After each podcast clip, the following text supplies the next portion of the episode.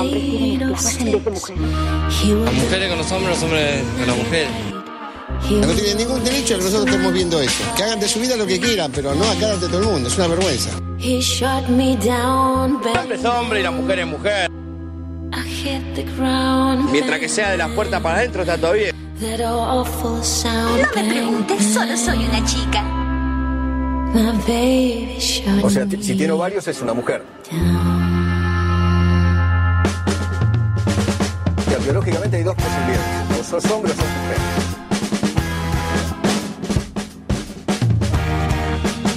No puedo creer que se queden con los brazos cruzados mientras su hija crece en un mundo donde esto es un individuo.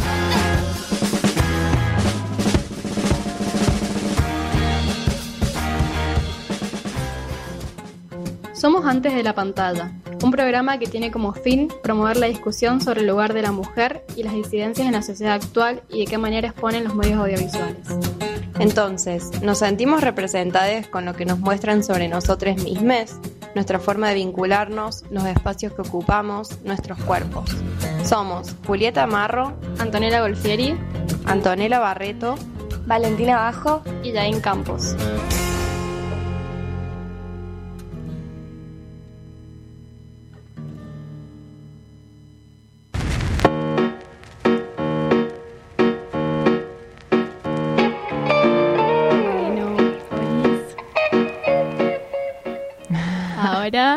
Hola, hola, hola. Hola, olis. volvimos después de un feriado en el medio. Feriado largo. Hermoso. Lástima que no descansé nada, pero bueno. Igual yo extrañé la radio. Sí. sí. Sí, yo siento que fue hace como Sí. más de... una Como que banda. pasó un montón de tiempo. Igual, igual me parece que sí, porque hoy en el drive, cuando quise entrar, me salía como la última, había sido en el cumple de la Anto. Claro. Y tipo, pensar que fue en el cumple de la Anto es como, güey, pasó una banda. Sí, totalmente. Una banda. Y bueno, hoy tenemos un programa de Iber. O sea, sí, Sí. Para mí Temática totalmente copada. divertido. es divertido. Está bueno, es como seguir revolviendo un poco el pasado, ¿no? Como cuando hablamos de preadolescencia, porque hoy vamos a hablar este es de... como más reciente, no sé, Sí, siento como sí. me siento todavía identificada con muchas cosas, por lo menos de algunas pelis. Yo también. Según en, el, según el psicoanálisis seguimos en esta etapa. Ah, nunca decían cuál, che. Vamos a hablar de adolescencia, hay que decirlo. Eh, según el psicoanálisis somos adolescentes hasta como los 31 años, así que De una. mildis. Ah, Yo me, ah. me- me esconderé bajo A mí ese me resulta un, concepto. un poco cursi, pero sí. Y yo, yo bueno, me siento adolescente. y sí. Últimamente, mira, con cada arranque que estoy teniendo, Bueno, eh, nada. Para mí la verdad es que es un género como... No es un género, es como un- una temática como... eh, no sé, en la que se podrían elegir tantas cosas. O sea, eh, que para una hora no... No, No, ni a palo. Sí, es muy amplio el Sí, tema. es como es que puede tener muchas sí, temáticas, Claro, tópicos. me parece que debe ser de los que más se han hecho películas, así como, no sé, todas las películas esas de los chicos y las chicas en las escuelas secundarias y Sí, que es que sucede ahí. Además es un género muy consumido Sí. hoy en día. O sea, no sé si tanto antes, pero ahora los adolescentes consumen mucho y les gusta ver cosas de sí, gente de su totalmente. edad. Eh, pero bueno, y no sé, para mí debe ser como una de las, también una de las temáticas de las que, no sé, que más me divierten o más me gusta, o sea, más me gustan, o sea, desde chica como que consumía mucho eso, no sé, no sé si se acuerdan, no sé si la han visto, mi amiga la sirena, ¡Ay, sí! ¡Ay, sí, me Dios! encantaban esas películas, en donde eran como un grupito de chicas y ver qué sucede. Sí, a mí me pasaba de que me gustaba mucho ese género cuando era adolescente, tipo, no sé, 14, 15, y decía, capaz que cuando sea más grande ya no me guste más. Y es como No. que sigo viendo y la sigo disfrutando un montón como si tuviera 15 años. Y es que también muchas de esas películas para mí se adaptan, o sea, se pueden adaptar a, no sé, como por ejemplo hablábamos en preadolescencia de 8th grade, se Sí, puede adaptar total. completamente a situaciones actuales o a, no sé, a per- o sea, parece que personas más grandes las pueden disfrutar. Pero bueno, O sea, siento que es una etapa en la cual todos, todos hemos transitado, entonces como que sí o sí en algún aspecto te vas a sentir identificada con lo que vayas a ver que sea sobre esta temática o sobre crecer o sobre todos los dilemas que un poco los habíamos hablado en preadolescencia, pero que ahora, digamos, están como concentrados en otra cosa. Yo me puse a pensar como en la Juli de adolescente hace unos años y siento que como el tema fundamental que también pasa mucho en las películas, una pelotudez, pero eh, que está como todo el tiempo así en furor con los grupos es sobre el sexo, tipo, si ya tuviste sexo, si, Totalmente. si tus amigas ya tuvieron sexo o no, eh, qué pasa con ¿Cómo va a eso, ser? cómo O va a sea, ¿Qué hay ser, que hacer? Así como... claro, cómo te comportas, viste que te empezás a aprender esas cosas que Dios, cómo nos han dado el cerebro, pero... Igual creo que, no sé, las pelis de antes como que te lo vendían como algo muy romántico y que tenía que ser perfecto y creo que las pelis de hoy en día más que nada representan que es un momento súper incómodo. Sí, total. O sea, que puede ser re lindo, tenés, tenés, Tenés que tener mucha suerte, sí, no, la para verdad que... sea un momento hermoso, pero la verdad es que... Yo no conozco a nadie que lo haya Sí, pasado bien. Posta, posta que Eh, no. O sea, la verdad siento que es muy incómodo y, y que nadie sabe qué hacer. Y más si estás como Bueno. con alguien que... Y aunque- porque por primera vez ves Sí. un cuerpo, no sé, diferente al tuyo, que no sea el del espejo, digamos, y lo ves como desnudo y es como, ¿cómo reacciona ante eso? Sí, es muy loco. Pero me dio risa pensar como mi vida en esa etapa se resumía al sexo, o mío o ajeno, pero era como... Sí, y yo también, o sea, pensando en la bala adolescente de hace unos años, yo también, o sea, me da la sensación que es como una etapa en la cual, como que una que es- espera como que todo puede pasar. Y como, mm, no sé, como una, una época como de que una se siente como de que constantemente, no sé, como que quiere disfrazarse, o sea, como de ser de ciertas formas, pero no sé, yo me acuerdo que era chica y me ponía en mi cuarto sola y me ponía a fumar pipa, así. como a tomar whisky y era como, Soy cool. Muy Soy muy vale. cool. Soy muy cool. Nunca un cigarrillo estaba- escondidas, no, pipa. estaba sola. Habano. Pero bueno, eh, hablando de eso, vamos a hablar de Booksmart, una peli que todavía creo que no se ha, se ha estrenado porque la produce Netflix, es del 2019 de este añito, y la dirige, es la ópera, el largometraje, la ópera prima, el largometraje de Olivia Wilde, que es como una... La amo. Sí, es, es, va, yo la conozco. Es todo lo que está bien. House.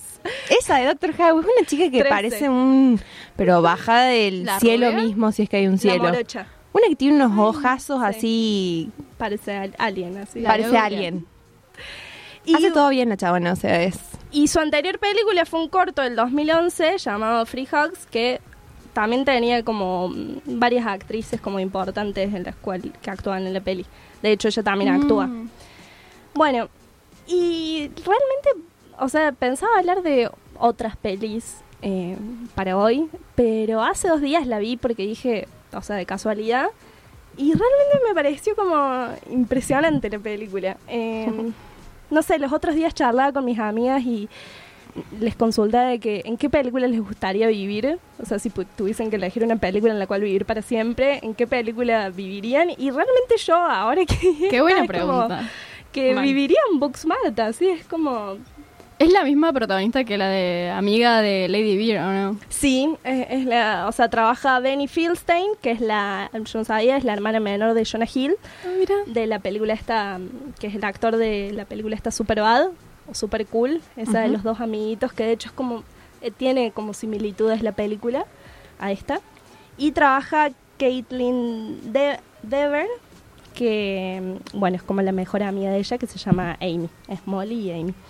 Y bueno, y trata de estas dos, ex- o sea, que son dos como excelentes estudiantes y grandes amigas, que de repente se dan cuenta que se podrían haber esforzado menos en el colegio, porque son como muy estudiosas, y se dan cuenta que to- todas las amistades que tienen alrededor les va muy bien en el colegio y están todos los días de joda. Entonces ya se están por graduar y deciden como, bueno, listo, no, esta noche es la noche loca. Y van rotando como de fiesta en fiesta y la verdad es que, o sea, no quiero spoilear mucho la, la película, pero... mm, es- es- o sea, es una película que trabaja también la, co- la comedia como también, no sé, escenas que tienen como, una como un gran potencial poético. Claro. Eh, y lo que tiene interesante la película también es como de que va o sea, son esas películas que yo había elegido para hablar hoy de Detention, una película del 2011 de, de Joseph Kahn, Y son, o sea, creo que son las películas como de adolescentes que más me gustan, que rompen como estereotipos en el género y estereotipos en los personajes que, que crean. Entonces es como que, nada, recién hablábamos de sexo y mm, Amy es lesbiana en la película y está enamorada de una chica que, no sé, sería como el, est- el estereotipo cliché de lesbiana, que es como, o sea, que ella se imagina que es lesbiana, que es una chica como de rulitos, de skater, que usa ropa como media de, de hombre, que qué sé yo. Y no, la, Claro. la chabón está enganchada con el chico más popular de la escuela y es completamente heterosexual. Y entonces ella se encuentra con, con otra chica que era como la más popular y una muy bonita, que qué sé yo, que parece como una modelo. Y están teniendo ahí como su primer contacto con el sexo, así que no saben bien cómo hacerlo, que antes ella vio en, en el taxi con su amiga un video de... así un video porno de cómo... tra- tratando de ver cómo solucionar eso. Y están ahí, vos ves, qué bueno, porque la película como venía en una situación tensa, qué bueno. Va a tener sexo, o sea, como todo va a culminar bien. Todo va a salir bien. Todo va a salir bien. Y le vomita. Ah. Le vomita completamente encima, así a la chica esta hermosa. Le vomita y vos decís, no. ¿Qué hiciste? Y nada, no, la película es realmente, no sé, es una, o sea, en un momento hay, hay, hay un otro momento de la película en que las dos protagonistas eh, habían ido a una fiesta que era en un barco de un chico millonario, porque es eso, van rotando de fiestas en fiestas, pero es como que la peli se sale de todo realismo, o sea, va hacia el absurdo absoluto. Y creían que no, no habían fumado ni consumido ninguna droga hasta que una chica les dicen, las, las frutillas ya les hicieron efecto porque Ah. habían comido unas frutillas y al parecer como que las frutillas están sumergidas en ácido o algo así. Y las dos se convierten en muñecas, en muñecas tipo Barbie y están como, no, no, qué horror, que qué sé yo, cómo esta es mi peor pesadilla, cómo me voy a haber convertido en esta. Y le- empiezan a poner como una música como así como medio sexy, así como medio baja y la otra como que empieza a verse en el espejo y dice, ay, me gusta este cuerpo, wow, no tengo ningún orificio, ¿no? y, o sea, y es como que... Como son las Barbies. Claro, como si la estuviese comprando toda la, el marketing que hay detrás de eso y es muy absurdo porque no, o sea, no sé. Está buenísima la película. eh, Vale. ¿y el vínculo entre estas amigas se muestra de alguna forma en particular también? ¿Rompe estereotipos en la amistad de- entre mujeres o...? Totalmente. Sí. O sea, es un, o sea, yo pensaba también de que se pod- la podría haber hablado en, soror- en En el sororidad. bloque que hicimos de sororidad. Y además porque la película como el eje central también es la ruptura de la amistad. O sea, ¿qué pasa cuando termina el colegio? Porque sí, uno espera que esas amistades sigan, y pero hay algo ahí. Además de que la protagonista se va de viaje, o sea, en el principio de la película ya sabemos que la mejor amiga de la protagonista se va de viaje a África por un año. Y entonces, o sea, y, y es como eso, como una ruptura, o sea, una ruptura de una amistad puede ser tan dolorosa como, no sé, una ruptura amorosa Claro, y tan fuerte. Eh, re bien. Sí. Mira vos, yo Igual no sabía no que sé si es como la ruptura de una amistad, sino como finalizar ese ciclo, que es re fuerte también, porque, no sé, yo pienso que mis amistades de secundaria es como que vos decís, sí, las voy a seguir conservando toda la vida porque son mis mejores amigas, y la verdad es que no. Claro, O sea, podés seguir viéndote, o sea, no es que rompí la amistad ni nada de eso, pero te seguís viendo menos, capaz que porque estudian carreras Sí. diferentes o siguen cosas diferentes, pero está bueno el tópico de amistad para tratarlo en otro programa. Sí, está bueno. totalmente. Eh, no, nada, y eso. O sea, ¿Y te parece que dirige bien? Porque a mí me encanta como cuando las actrices se mandan a dirigir, como Greta Gerwig, en un rato voy a hablar de Lady Bird, pero me encanta cuando pasa eso y la rompen. Es como... No, la ¡ah! Qué O bueno. sea, la película tiene una banda sonora, pero que es impresionante. O sea, es un temón detrás de un temón. Es como.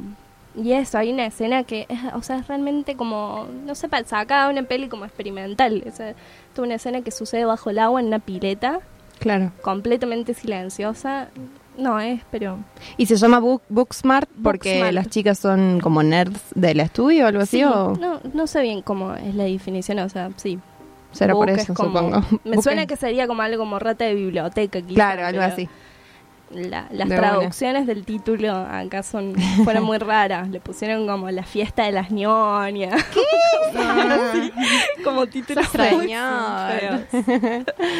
bueno, de una. Qué, buena. piola. Booksmart, para Booksmart. quienes las quieran ver. Eh, ¿De qué año es, vale? De... Es de este año, del 2019. Estoy casi segura que Netflix la va a estrenar en algún momento Mm. porque yo la descargué y me aparecía el titulito de Netflix. Ah, entonces, Así que, claro, es una que la den producción de en la plataforma de Estados Unidos. Claro. Claro. mucho eso. Sí, eh, tengo entendido que en mayo se estrenó en Estados Unidos. ¿Cómo nos discriminan acá en Latinoamérica con el catálogo de Netflix? O sea, sobre que ya es una caca, acá nos discriminan Ponen como el doble, ¿no? Ilustre en Netflix. Bueno. Y esa película está en... no quiero bardear, pero, pero sí. Dios. Bueno, ¿nos vamos a escuchar algo? Del soundtrack de Booksmart, Liso, de la canción Boys. Ay, la quiero ver.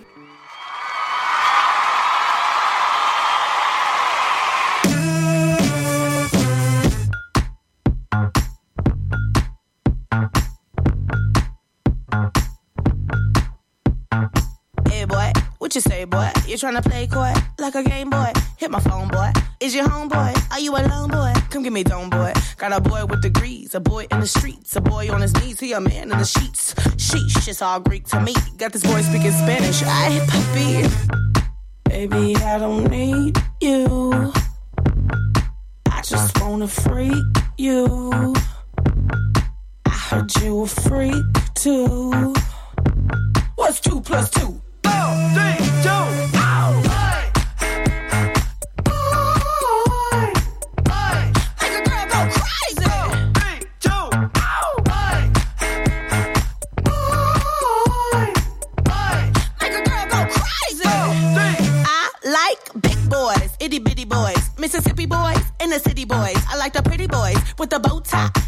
Get your nails did, let it blow dry. I like a big beard, I like a clean face. I don't discriminate. Come and get a taste from the playboys to the gay boys. Go and slay boys, you my fake boys.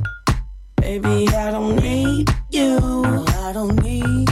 I just wanna freak you. I want it. I heard you a freak too. That's right. What's two plus two? Four, three,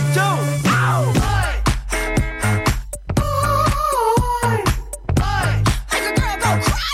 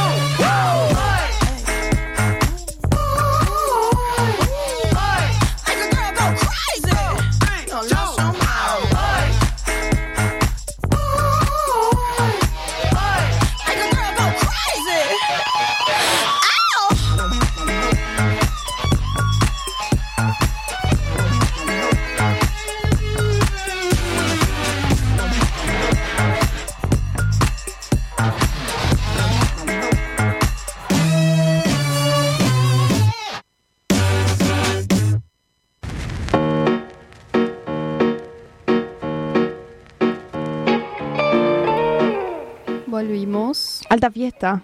Alta fiesta. Al- Alta película. Estábamos hablando de nuestra fiesta que hicimos para el corto, que ya lo recomendamos un montón de veces acá. Y que tiene segunda parte. Que tiene una segunda parte, ya que estamos, que todavía no sabemos cuándo, pero vamos a ir metiendo la idea. Yo me anoto. Sí, la Vale, sabemos que se va a notar. La pasó muy bien. Te dimos bailar mucho. voy, Vale. a, voy a tirar más pasos de baile. y contanos lo que nos estaba contando. La Vale Sí. es muy gracioso porque nos vamos al corte y la chabona te tira un montón de cosas y vos decís, hija, lo hubiese dicho en, en el aire, así que dilo. Ay, bueno, lo que iba a decir que era muy interesante que mm, Olivia Wilde para el casting de la película como que ya tenía fichadas a estas dos protagonistas Y entonces decide como de hacer como que ellas convivan un poco para que realmente fuera como natural y real la química que se, se, se producía entre las dos protagonistas. Y entonces dice que un día como que va a la casa en donde ellas estaban viviendo y como que ellas tenían como unos bailecitos que hacían. Y entonces dice, no, bueno, ya está. Así tiene que empezar la película. Y así es como efectivamente la- empieza la película. Una, eh, una de ellas la pasa a buscar a la otra en el auto. Y mientras una baja por las escaleras para, para ir al- juntas a la escuela, empiezan a bailar y, dicen, bueno, ¿vamos a ir a la escuela? No, vamos a seguir bailando. Y se quedan bailando ahí en medio de la calle. No, es impresionante. Amo, amo porque la adolescencia tiene esas cosas como bailar como una chica grande y después tenés que ir al colegio a las 6 de la mañana te tiene que llevar tu mamá al colegio, ¿me entendés? Como ese dilema así que se da que, que a mí me atrae tanto la adolescencia, o sea, como viéndolo desde un lado Totalmente. un poquito más grande. Eh, bueno, y yo voy a hablar de una peli que también se relaciona mucho con la que venías hablando vos, ¿vale? De Booksmart, porque la directora también era una actriz y ahora ya se dedica a, hacer pelis. Ahora va a largar otra. Las dos cosas ahora. Sí, las dos cosas, sigue siendo. Igual yo no estaba muy de acuerdo a eso de que las actrices hacen buenas películas. Yo conozco para mí actores que hacen unas sí. películas de vergüenza. ¿Sí? De mierda, sí. Ay, no, no, yo las Va, que conozco salió Martín bien. Piroyansky, chicas. Sus películas dan ocote. ¿Quién? Martín Piroyansky, el que hace... ¿Quién es? Sí. ¿Quién es? Ah, ¿Quién sí. es? Yo no sé quién es.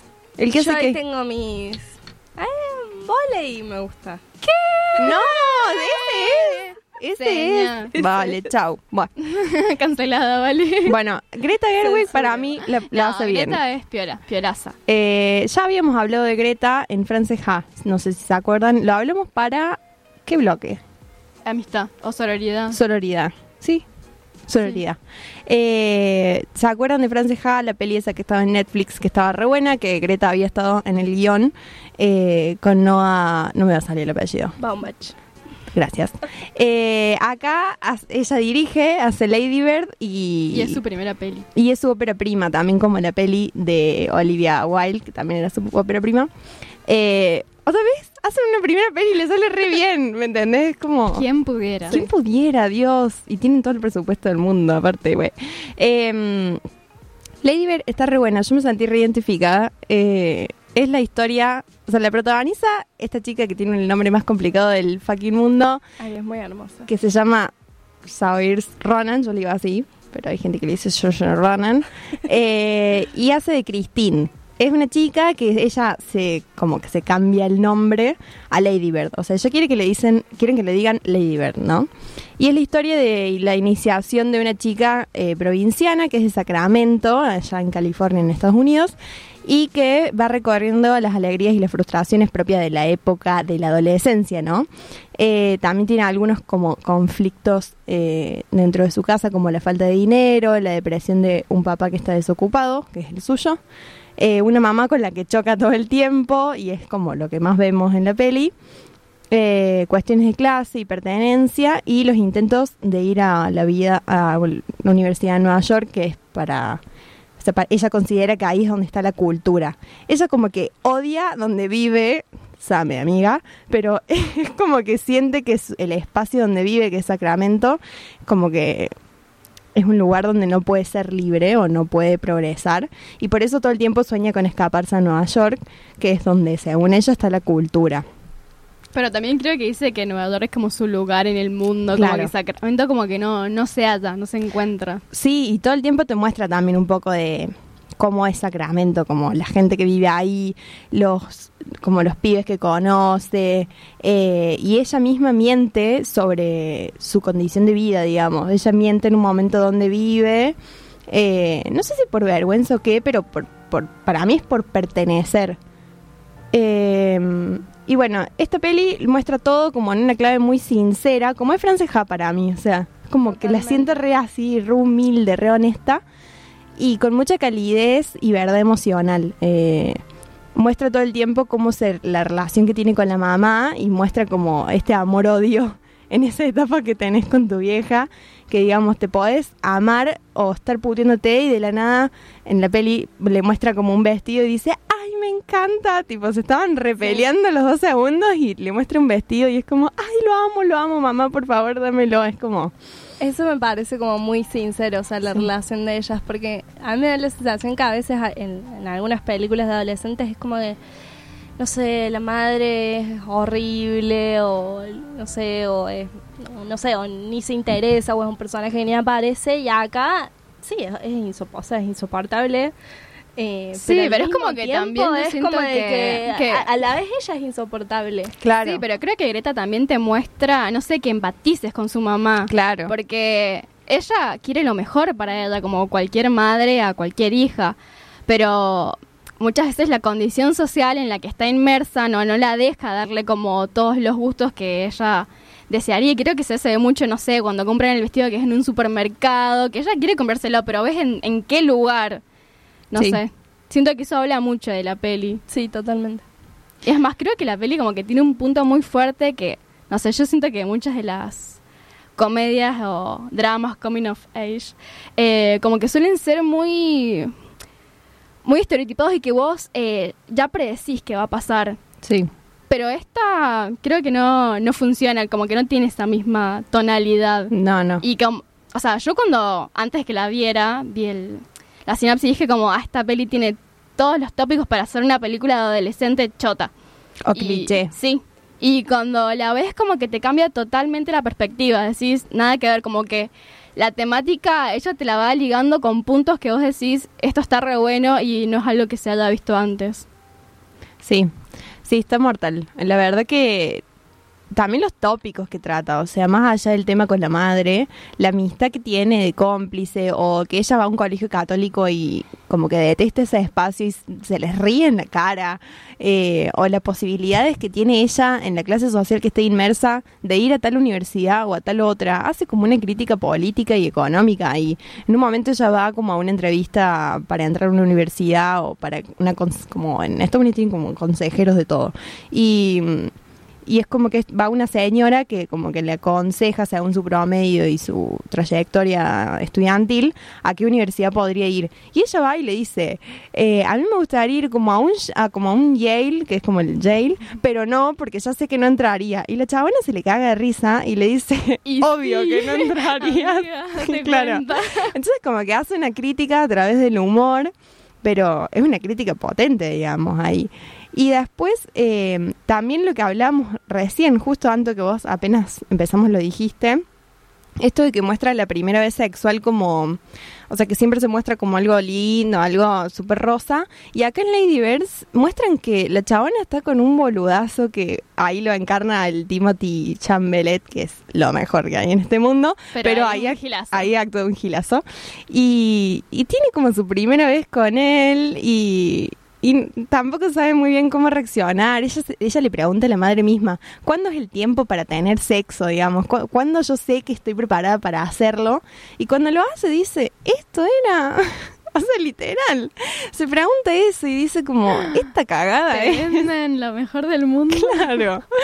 Eh, entonces me parece que es revalorable que una peli sea tan honesta y lo muestre así de pecho y, y sin remordimientos. O sea, la verdad, Para, genial. Para mí, no sé, eso que decías me hizo acordar otra peli que también podría haber tranquilamente hablado de ella, que es, es genial, es genial, que se llama The Edge of Seventeen, que creo que es del 2017. La vi. Ay, sí. Y que me parece que tiene como esto, como de que ella también tiene todo un estereotipo, un chico que es como malo, pero cool, pero y que trabaja en una veterinaria o algo así. Y como que en esta también, así Sí. es como el mismo chico, como que es así como, no sé, como cool. Es como esnova, así como que vos decís, mm, no Igual ella también un poco. Sí. Como que eso le atrae. Y sí, sí, sí. Pero, y, y lo conoces y te das cuenta que, no sé, que como que son unas mierdas. Así Claro. como que. Y lo dicen abiertamente en Sí. las pelis, eso, eso es lo que me gusta. Y también, o sea, a su vez, Lady Bird con- en un momento conoce a un chabón que es como re buenito, como tiene una familia como en términos de imposiciones sociales bien constituida y vive como en la casa que ella siempre soñó tener y qué sé yo. Y cuando lo conoce dice, este es un boludo más aburrido que no sé. Posta, y también hace una crítica ahí. No, pero a mí lo que me gusta que el primer chico que conoce, que no sé si spoiler o no, pero que ella lo ve que, que es gay, y es como el apoyo que recibe después eh, él de ella, porque su familia no lo acepta y ella estaba re enamorada de, bueno, como más o menos estaba enamorada, como su primer amor. Y después se da cuenta que es gay porque lo ve besándose con un chico en un baño cuando estaban juntos, comillas. Y después eh, ves la siguiente escena que ella lo está consolando, él llorando, diciendo a mi familia que no puedo salir del closet, que no sé qué cosa. Ella, bueno, está bien, como... No sé, a mí me encantó eso, como que, no sé, yo no me lo veía venir y siento que está muy bueno como giro dramático, no sé. Como que tiene un giro dramático, pero es cómico. Sí, sí, sí. Sí, le encuentra la vuelta. Greta es una, la verdad que es una genia. o sea, Para mí es como que tiene mucha facilidad con, con los diálogos, Sí. es como que te atrapan. Y son diálogos que vos puedes, no sé, tener con tu mamá, pero ella los potencia y hace que, que vos estés ahí enfocada en lo que va a pasar. Sí, que vos digas, a mí me pasó lo mismo, o sea, tuve la misma la, la misma reacción de mi vieja o, o la misma charla o la misma discusión o, lo- o lo mismo es espectacular. Bueno, para mí eso es porque ella es actriz. Voy a saltar a Sí. defender ahí. Eh, para mí es porque encarna los diálogos, digamos, y como que le encuentra otra, ve los diálogos de otra manera que no como los cineastas que escribimos y damos, sino que ellos como que lo Es representan que es y como lo su transforman. impronta, digamos. Sí. Es para mí lo bueno que tienen sus pelis, como que no sé, vos no te quedas diciendo, ay, me recuerdo esta imagen o este plano, que capaz que en otras pelis sí es como son como más visuales. Para mí, la fuerza de sus pelis está en los diálogos Sí. y en la construcción de sus personajes. Bueno, y Greta también es de allá, es de Sacramento, del mismo lugar donde es. Lady Bird, o sea, al... también, creo. Sí, lo Frances nombra. Ha también, sí, es como, ay, me encantan estas cosas a mí que conectan las películas. Pero yo leí porque soy re cholula, como que ella decía, como no está basada en hechos reales, como muchas cosas sí, pero tampoco tanto. Yo tengo la cita acá. Dice, aunque no es literalmente autobiográfica, hay un núcleo de verdad emocional que es muy resonante, que rima con la verdad. Greta, senos honesta. eh, sí, la verdad que tiene un montón de esos datitos de color. La peli también está basada en el 2003. Para mí ese dato te iba a interesar a vos, Anto. Eh, que no- Película de referencia. Película de referencia para el corto. Eh, la directora no quería basarse en la adolescencia contemporánea de hoy en día. Para mí, ella dice que es porque ahora los teléfonos están presentes, digamos, en, en la adolescencia y como que borra muchas de estas cosas. Pero para mí es porque ella quiso representar su adolescencia y por eso lo basó en O ese capaz año. que es lo que tenía más presente también. Claro. O el Para mí recuerdo, lo rico de eso es como, no sé, vos viviste esa adolescencia y cómo transformar todo eso. Claro, Si no, totalmente. es como muy autobiográfico y es como, ¿qué sentido tiene? Como reescribís todo lo que te pasa. Tal cual. Eh, así que bueno, esta peli está re buena, está en todos lados. No está en Netflix, pero está en todos lados, es fácil de conseguir. Y esta peli también, un dato de color, ahora me acuerdo que fue una de las que mm, hizo que la nominaran a Greta, como en los Oscars, que pasó por primera vez, Sí. o no primera vez, pero muy pocas veces. Era la que tercera vez que a a mejor directora. mejor directora. No Sí. ganó, igual. No, la única que ganó fue Sofía Coppola, creo. No, ganó otra más. Sí, antes. Que Pero se- que empieza con K. Tipo Catherine, algo, algo así es. Pero. Sí, sí. mm, que es la esposa de James Cameron. Ay, no. Porque sabes decir el nombre. Ay, sí, te ¿No es. Catherine Bigelow? Sí, ella Ah. es, ella. Bueno, ¿Qué ella, hizo? Sofía Coppola. ¿No es, ¿No es la que vos decís? Sí, pero ¿qué hizo ella? Ah, ella hizo Point Break, esa Mm. peli con Keanu ¿Con Reeves esa fue la que ganó? Keanu. Eh, pero no, no sé. Ah, bueno. Creo que ella sí investigaré. ganó la mejor directora. Sí, ella ganó, Fue la única. Puede ser, esa es como la más famosita que tiene. de una. Así que bueno, esta peli la llevó a Greta como a... O sea, con la ópera prima fue una de las pocas en ser nominadas como mejor directora. La verdad que me saco el sombrero. Me, me encanta la Greta. Así que bueno, no sé si y quieren ahora decir. está por hacer mujercitas. Sí, Sí. ¿alguien sabe cuándo sale? No. Pero, yo vi... No, pero yo la espero Ay, así. Dios, Yo vi también. imágenes nada más. ¿Vieron el elenco? Dios santo, no. va a estar genial. Están ellos dos también. Sí, Saoirse. Saoirse y y, y, Timothy, el Y de Meryl Hill, pero creo que no de Hill. ¿Está Meryl Streep también? Y ella Amé. también. Amé, actuando, amé. Greta. Ay, actuando y, y dirigiendo. Parece, o sea, siento que es un papel, por lo que vi, parece un papel Ah. bastante secundario. Y Claro. espero.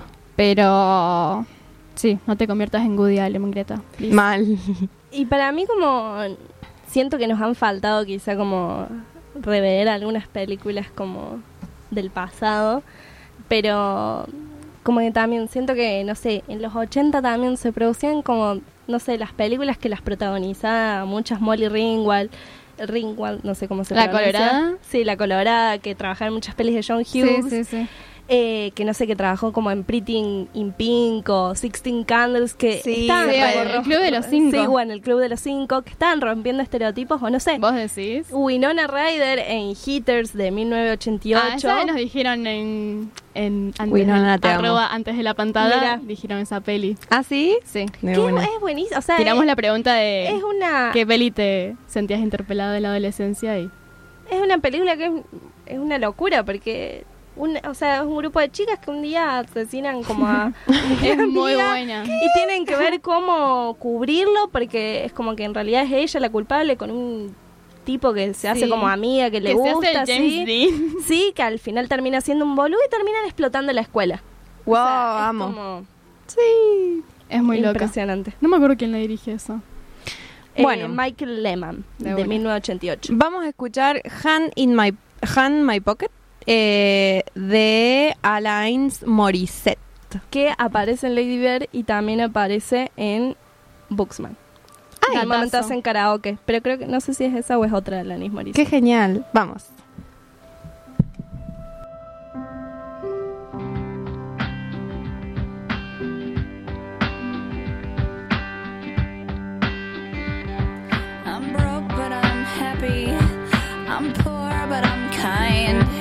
I'm short, but I'm healthy. Yeah. I'm high, but I'm grounded. I'm sane, but I'm overwhelmed.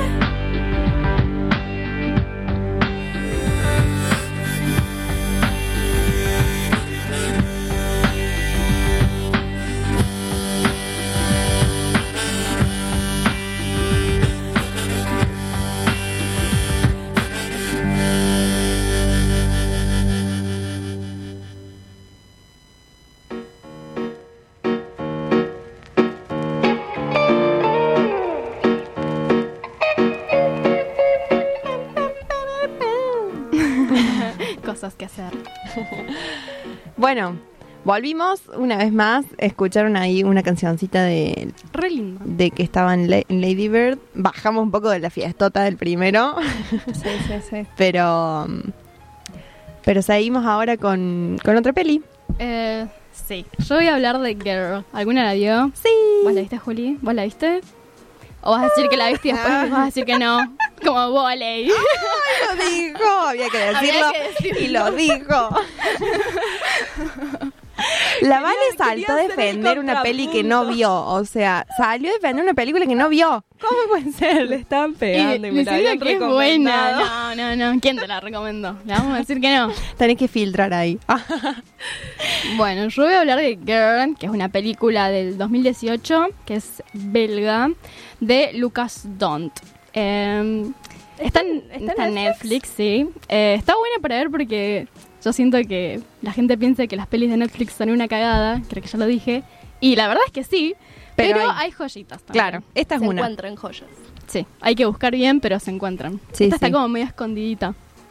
Bueno, la pelista participó en Un Certain Regard en la selección oficial de Cannes de 2018 y fue ganadora de la Cámara de Oro. Y bueno, obtuvo muchos premios, muchos, muchos premios. Pero bueno, les cuento más o menos de, de qué va la peli. Eh, se trata de Lara, que es una joven transexual de 15 años que quiere ser una bailarina profesional, se muda con su padre, que son franceses todos, creo. Eh, Matías, hermano menor, para asistir a una academia de, de ballet eh, en Holanda.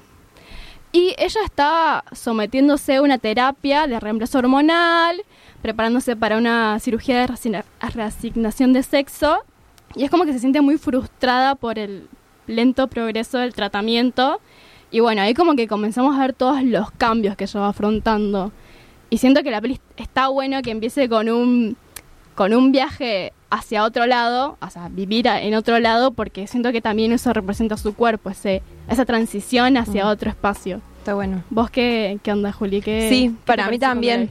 Me- a mí me encantó la película. O sea, aparte que tiene un cuidado estético muy zarpado, eh, te muestra como todo el tiempo. mm, O sea, yo lo sentí como a la soledad de ella. Como que muestra todo el tiempo los dilemas que ella tiene y como el apuro que siente de tener esta cirugía, pero a su vez el miedo, ¿no?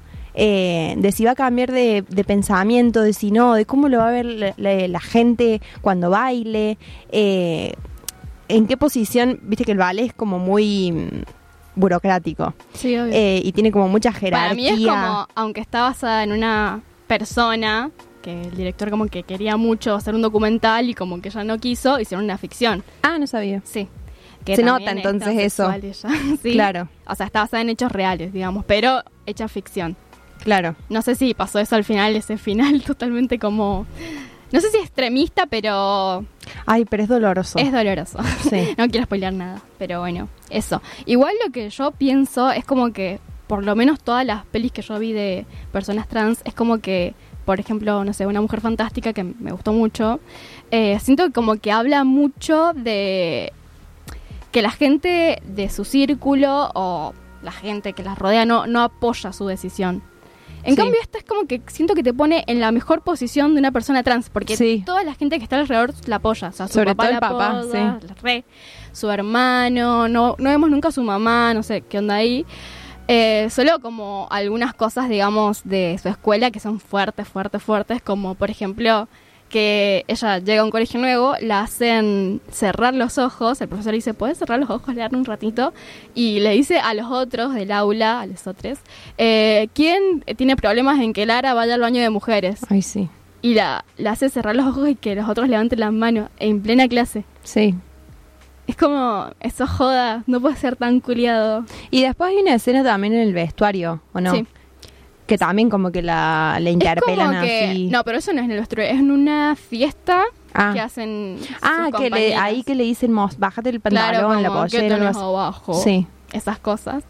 Eh, pero yo siento que, exceptuando cosas que son como esas, que siguen como, aunque su, puedes ver que su círculo la poda, como que seguís viendo estereotipos y cosas que se siguen reproduciendo eh, en su vida cotidiana. Sí, y para mí también se muestra como mucha la maduración que tiene ella y, las, en las respuestas que da a estas situaciones, como que a ella le re jode y le hace re mal y la verdad que la súper angustia, pero no le da tanta cabida y como que no los deja avanzar al resto sobre ese abuso que están teniendo, ¿me entendés? Y también como que se mm, tiene mucha contención con el padre. El padre la contiene mucho a ella y ella a él también con su vida privada. Entonces me parece que ese lazo y ese vínculo Claro, es, es, más, fundamental. es como que ella está descubriendo que, que le gusta también y su papá Claro. le dice como, ¿y te gustan los chicos? Y es como, no sé, la estoy descubriendo, como, como también Sí. ese- esa separación que quiere hacer ella o como recibe tanta contención que a veces como ya... Claro, ya demasiado. sí, demasiado. Pero lo que siento yo es que eh, en este círculo de aceptación, comillas, comillas, comillas, creo que su verdadero conflicto es con su cuerpo. Sí. Es como que es lo que más vemos y bueno, es lo que decía recién, como que no siento que, aunque la protagonista, la, la persona en la que está basada la historia, hacía ballet, es profesora, todo eso, eh, siento que no es a priori que, que ella, o sea, que el director haga tanto enfoque en el ballet, porque es como una resignación también de tu cuerpo. Claro. O sea, si haces ballet es como que sabes que te vas a, no sé, lastimar los pies, que te van a, lastimar todo, que tenés que, no sé, Sí, tenés que poner el cuerpo. sí, literal. el cuerpo. O sea, horas y horas estando parada, girando, haciendo putita de pie, no sé cómo se dice eso, pero posta la pasan, la sufren. Eso también lo vemos en el cisne negro. Vemos cómo se les encarna las uñas de los pies y les sangra y les chorrea, se les hacen ampollas y Sí, es a mí me encantan re, esas películas. re carne todo así como Sí. Y es como que también el ballet es una cosa muy elitista. total. Y, y es como que ella se quiere amoldar a ese, a ese mundo. Es como que yo siento que no se quiere tanto amoldar a la situación de... De sus transición. No, de sus compañeros y de eso, como que eso medio que le chupa un huevo, sino Sí, como que, que- ella quiere ser bailarina y posta Claro. que lo ves, es como que está pasando esa transición de su cuerpo, que no sé, ponele, vemos eh, que no sé, tiene una erección en la mañana y se la pone del orto todo el día, y es como que vemos que va al médico y dice, ¿cuándo mierda voy a cambiar? Como Sí. está muy impaciente, y es como que apurada. vemos como eso, como que ella se empieza a convertir en su propio enemigo porque se autolesiona. Tal cual. Y bueno, una de esas cosas fue porque fue muy criticada de la peli. eh, como que decían que era muy fuerte. Para mí está, no sé, fue una de las primeras pelis que vi de, capaz que yo no tengo mucho baje cultural sobre eh, películas de personas trans, pero como que yo descubrí muchas cosas con esta peli y creo que está está bueno como evidenciar, digamos, cómo, cómo funciona este, esta transición. Sí, Sí. hablando sobre eso, para mí que es un, un tópico que estaría buenísimo que haya en uno de los próximos programas. Eh, para mí es como muy chocante como si bien hay, hay películas en las que tr- tratan sobre personajes trans, eh, no están prota o sea, me parece como muy impactante que no sean protagonizadas por personas trans. Bueno, esta peli tuvo como mucho conflicto eh, por ese tema en particular. Eh, porque el, el director como que hizo un casting muy, muy grande, tipo de 500 personas, pero... O sea, que viniera el que quisiera, era como estaba abierto para personas trans, para hombres, para mujeres, para todes. Pero al final, el personaje que se escogió que iba más con este esta protagonista fue un varón cis. Claro. Y fue como, o sea, yo siento que, que está bueno que se, obvio que se evidencie, digamos, este colectivo porque hay actores trans, pero es Sí, como para que ampliar también, eh, o sea, El- el, el trabajo, o sea, el trabajo actoral. Totalmente. O sea, yo, yo sinceramente conozco tres películas que las tres me han gustado mucho en las que trabajan personas trans o Sí, que Tangerine, la mujer, ¿cómo es esta? Que la chilena, mujer, Mujer fantástica. y... y tengo otras dos más. que Bueno, lo que me pareció que estuvo bueno es que Nora, esta chica que está basada en la película, ella participó del proceso del casting, de la escritura Ah. y del rodaje. Y cuando se lo criticó a este director, Lucas Dont, eh, por elegir este actor, es como que ella decía, el casting se hizo sin, como que sea un puente, no, no que sea como algo que nega, negara a alguien. O sea, si iba ese personaje con esto es como... O sea, podría haber ido tranquilamente también una mujer o alguien, pero iba él. O sea, es lo que decía ella. Eh, cito textualmente, decía, me ofende pensar que la gente cree que Lucas hizo la película de su perspectiva cisgénero. Por el contrario, mi historia no es la fantasía de un realizador cisgénero, la historia de Lara es mi historia. Claro. Dice, luego argumentó, el director se interesó genuinamente en mí desde el principio y trabajamos juntos desde el día uno. Y eso me parece como que es súper válido también. Que, Sí. que trabaje como codo a codo con... Porque no sé, como que puedes decir, bueno, voy a tomar tu historia y sí, voy a hacer una película totalmente cisgénero, digamos, como mi perspectiva de cómo son les trans. Claro. Y creo que nada que ver la peli, eso es lo que yo pienso. Sí, para mí se nota eso también. O sea, se nota que tiene como un discurso muy honesto y genuino. Y se nota también que es una. O sea, ahora que me lo decís, es verdad. Se nota que es como algo que le sucedió a alguien cercano al, al dire. Eh, y, o sea, desde el cuidado estético también. Es como que eso también sentí mucho, que a los personajes se los recuida y no se los expone de manera así cruel, como podría ser cualquier otra película de cualquier director, digamos, que suele pasar mucho. Eh, acá se los cuida demasiado a los personajes y me parece que por eso también te da como todo muy una calidez, digamos, por más que te esté contando algo súper fuerte, es- te lo dice de una manera muy empática.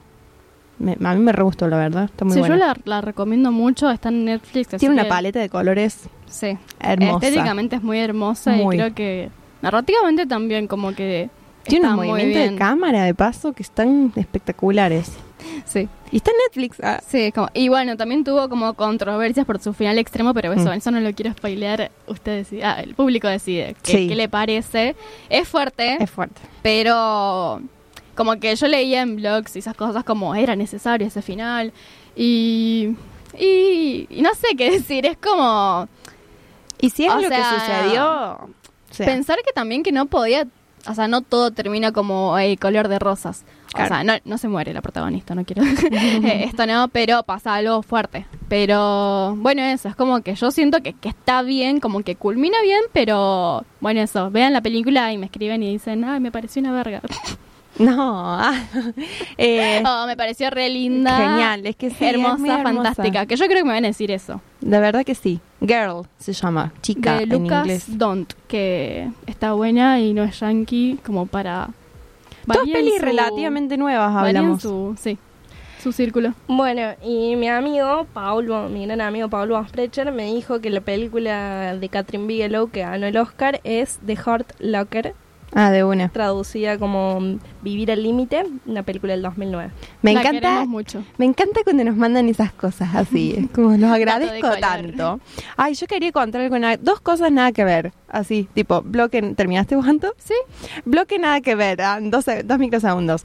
Primero, eh, salió la nueva temporada de Big Little Lies, la serie que hablamos en sororidad y está muy buena. Véanla, porque está espectacular, o sea, posta. Y, una locura. mm, Una locura, la verdad que sí. Y la segunda cosa es que la Lucrecia Martel va a presidir el jurado de, del Festival de Venecia, el festival más viejo de cine que existe en este mundo. O sea, qué capa. La amo, la Lucrecia. Lo quería decir en la radio por si alguien no se enteró aún. La verdad que va a presidir el jurado. O sea, tómate, chúpate esta mandarina. De, de Cornucopia a Venecia. Te juro. Ay, qué capa, por favor. Una locura esa lucre. Así que bueno, eh, no tenemos recomendaciones, o Ah, sí. Yo iba a recomendar, Ivonne, el documental que está hoy en el Cineclub. Ah, hoy, hoy está la realizadora también. Sí, por eso sí iba a decir. No. Que a las ocho y media eh, va a estar la, la realizadora. Marina Rubio. Rubino. Y, y van a estar hablando con Le Publique, así que vayan, está buena en esas experiencias con el la, la realizadora, el realizador. eh, es como muy enriquecedor, a mí me gusta mucho. Y yo quería recomendar que esta semana, ay, no sé si ya es hoy y mañana las dos últimas películas que quedan, o no sé si continúa un poquito la semana que viene, pero en Filmoteca, en la TV pública, el programa que lo, lo presenta Fernando Martín Peña y actualmente Roger Cosa también, pasan un especial de la Coca Sarli eh, debido a su fallecimiento de hace unos días eh, y vayan por favor a ver, miren sus películas Yo porque- tenía un dato de color que estuve leyendo como cositas de ella.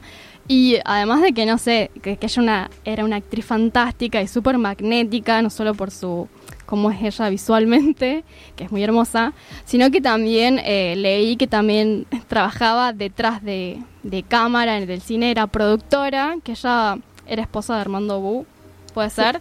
Como que ella decía que trabajaban mucho en conjunto, que ella se, se le gustaba mucho trabajar en la producción, todas esas cosas de organizar todo y creo que esa es una faceta de ella que no se muestra mucho y siento que está bueno reconocerla también porque nunca, o sea, como que siempre re- se reconoce como actriz y como este ícono sexual, pero no muchas veces como estar también detrás de cámara que implica también mucha responsabilidad.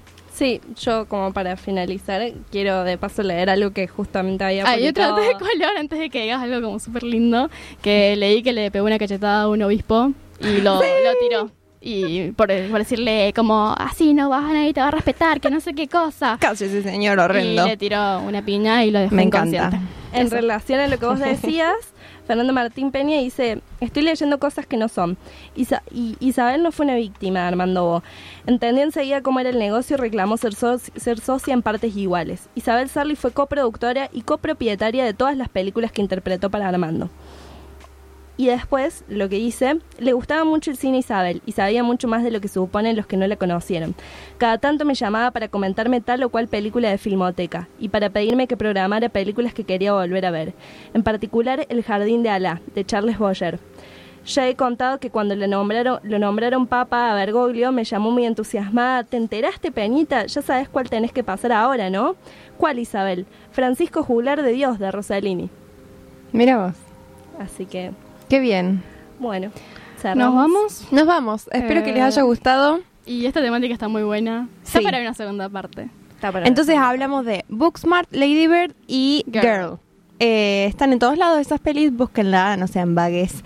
Eh, y búsquenos en nuestra Instagram, arroba antes de la pantalla. Escríbanos y recomiéndonos cosas. Sí, o bloques, o temas, o lo O- que sea. Sí, eso, ¿qué les gustaría que hablemos? Claro. Eh, bueno, nos fuimos. La bomba estéreo. Yes. Escuchamos eso. Para respirar. Adiós. Chau, chau, chau, chau.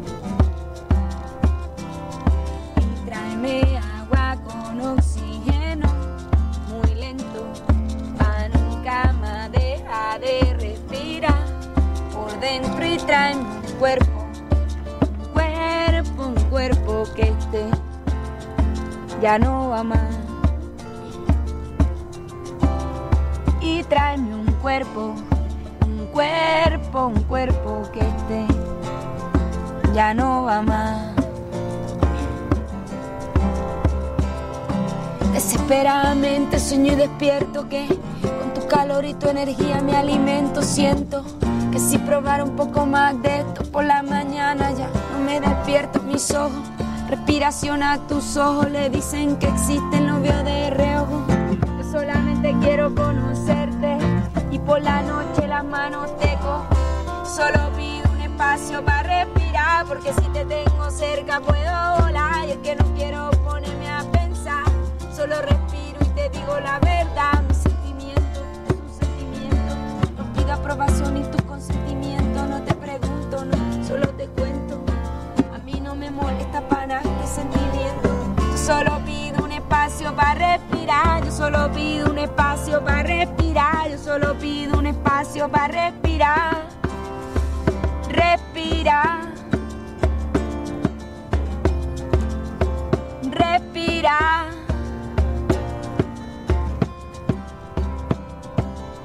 Y es que no quiero ponerme a pensar, solo respiro y te digo la verdad.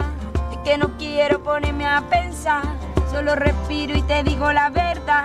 Es que no quiero ponerme a pensar, solo respiro y te digo la verdad. Que no quiero ponerme a pensar. Respira.